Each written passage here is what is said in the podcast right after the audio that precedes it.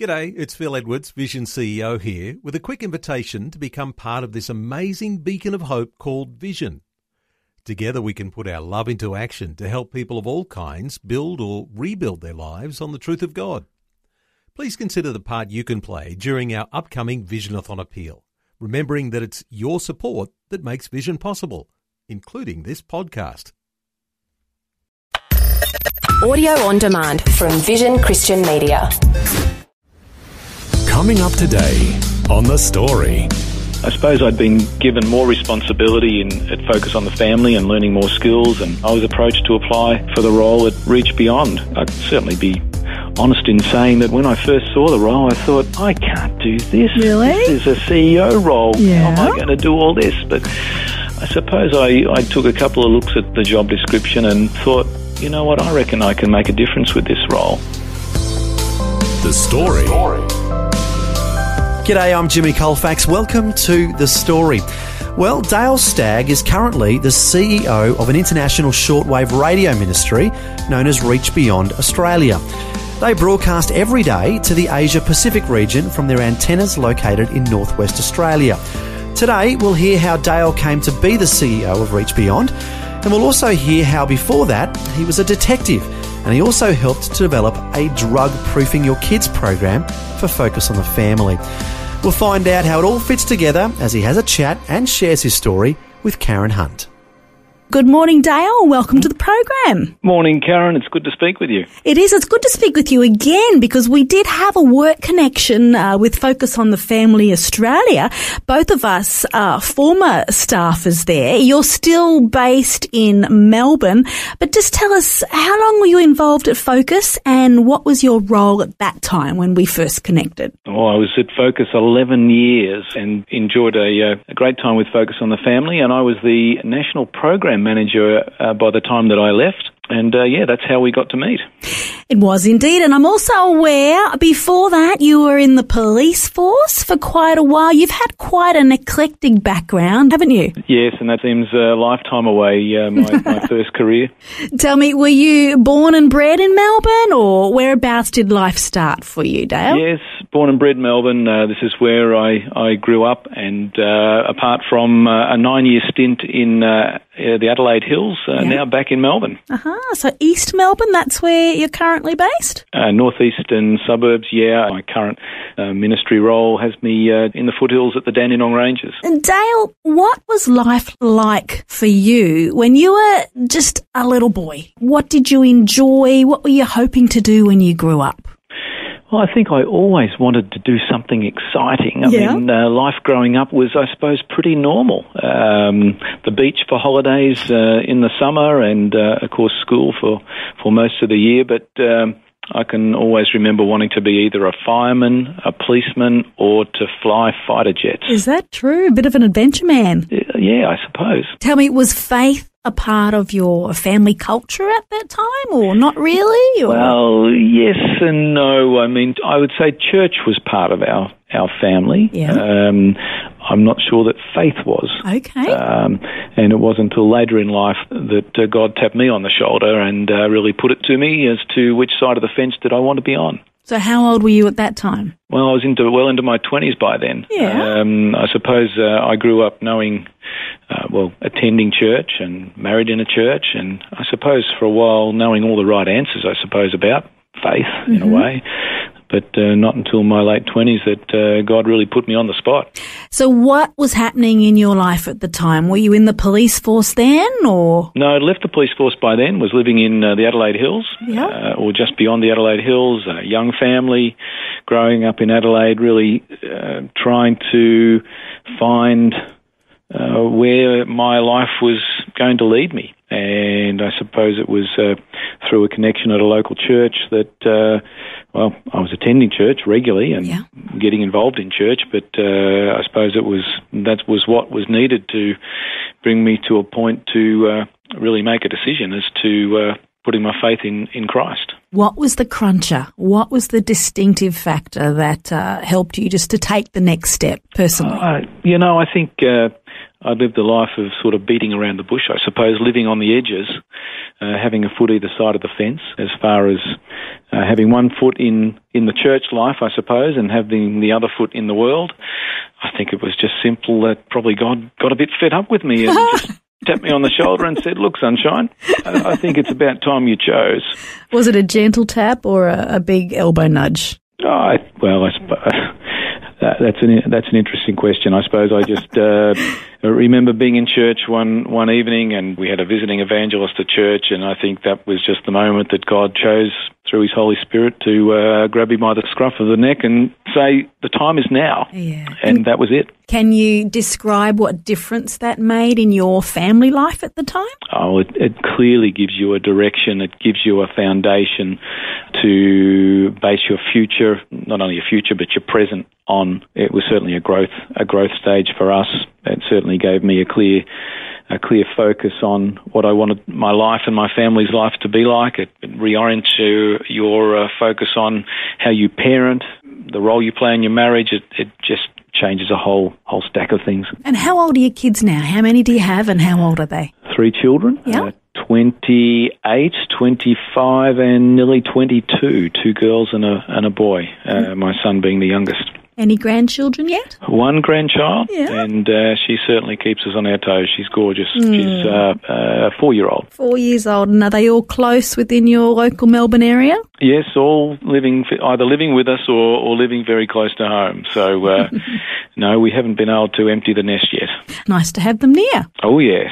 yeah, absolutely. Tell me your involvement with the police force. Yeah, well, a little over 10 years, and uh, that was all based in Victoria. Uh, five years in the uniform branch and uh, five years in the detectives. Yeah, wouldn't swap it for anything. It was uh, uh, an incredible uh, season of my life. Now, you might remember that my hubby Greg is a former policeman many years ago. He had his reasons for jumping out of the police force. What was happening for you? What prompted your departure at that time? What was happening in your world? Well, I just ticked over 10 years in the service, and I suppose I was getting pretty tired. It was a pretty full on job that I was in, and uh, we had friends interstate that were wanting to grow a business and uh, invited us to join them. And we had a well, we- we had one daughter at the time, um, still not even in school, and so a very young family. And I sort of thought, well, why not give it a go? It was an opportunity that was into the unknown. It was um, a bit of a risk. I was leaving behind a job that I thought I thought I was going to be a career copper. Mm-hmm. That that was going to be it. I was going to be in the police force for the rest of my working working life. So I took this uh, incredible plunge to leave that behind, a, a secure job, um, a good situation, and uh, left that all behind to try something new. And like we were saying before, Adventure Man, open to the risk. Congratulations. Oh, thanks. I was going to make my fame and fortune when I left the police force, but I made neither. no, tell me what was the type of business? Uh, It was a it was a small export business involved in exporting seafood overseas, and uh, yeah, it was perhaps a little bit more risky than I uh, I realised, but it's all worked out okay. Good to hear. But focus on the family came into your world. Tell us what was the connection to hook in there and what was it like being there for the length of time that you were? Well, it's a great time. I mean, obviously, being able to uh, be involved in helping families in a whole heap of areas is very rewarding. When I was in Adelaide or in South Australia, I uh, when God tapped me on the shoulder, I ended up at uh, Bible College and Yeah. retrained as a counsellor, and after that, worked in drug and alcohol rehabilitation for a, a short time. And it was around that time that I was really seeking the Lord's direction as to well where do you want me to head? What do you want me to do? Where to now? And it was around that time that uh, our church showed the original Dobson video series, the Focus on the Family video series. Yeah. And uh, I started watching these videos and I thought, that's it. That's what I want to do. I want to work for them. And uh, not long after that, Focus on the Family hosted a pastors event in Adelaide, and I went to that event armed with my resume and handed it to the Focus staff members there. And uh, well, as they say, the rest is history. yes. The drug proof your kids training program. That was a key factor in your early stages. Tell us what was your heart and what still is your heart for families and young people. You're, you're right, Karen. The How to Drug Proof Your Kids program was a key factor in me uh, ending up at Focus on the Family. And it's a part of my faith journey as well, and how God joins the dots. Mm-hmm. Uh, I still look back on that time um, uh, with wonder in the sense that I had no idea that Focus on the Family was about to launch a major program called How to Drug Proof Your Kids. And what a program it is. Yeah, a, a great prevention program to help families steer their kids clear of harmful drug use. And I suppose I ended up without really being aware of it, presented the perfect package of someone that had a police background and had a lot of experience in that area, seen the effects of drug use firsthand, ended up retraining in, in counselling, and then got some experience working in a drug and alcohol rehabilitation facility. So here I am approaching Focus on the Family, who are in the, the throes of launching this incredible program, and uh, and I walk in the door. Yeah, meant to be. And so that was a pretty amazing journey when that all kicked off. And as we've said, uh, 11 years then with Focus on the Family, a significant part of that being involved in the prevention programs that uh, Focus on the Family produced. So, as the national programs manager at the time, can you share with us a particular story of a family where you know faith connected to life and, in essence, just created transformation within that family? Well, I remember one story that's actually quite amusing, and, it, and it's to do with the drug prevention program. Uh, a part of that was educating parents. Yep. Saying to parents, "Hey, you can do this. You know, you can make a difference. You can you can learn. You can understand what's going on in in the world of drug use. Uh, and if you want to protect your kids, come along to this program and learn some skills and information."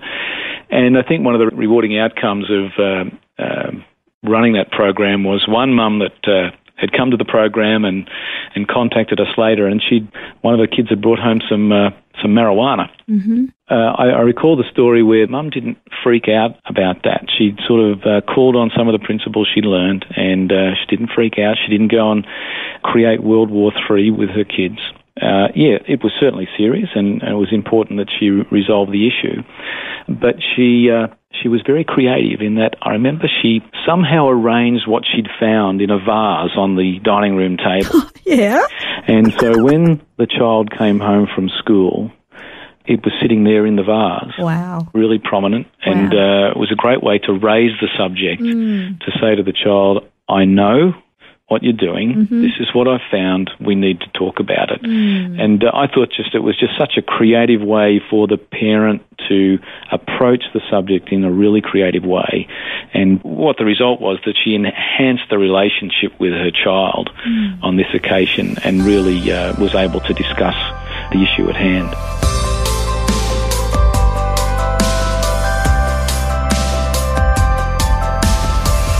You're listening to The Story.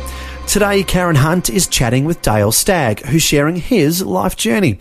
We've just heard the variety of roles he's had over the years, including as a detective and also working with Focus on the Family. Next, we'll find out about his current role as the CEO of an international shortwave radio ministry known as Reach Beyond. That and more when we return. The Story.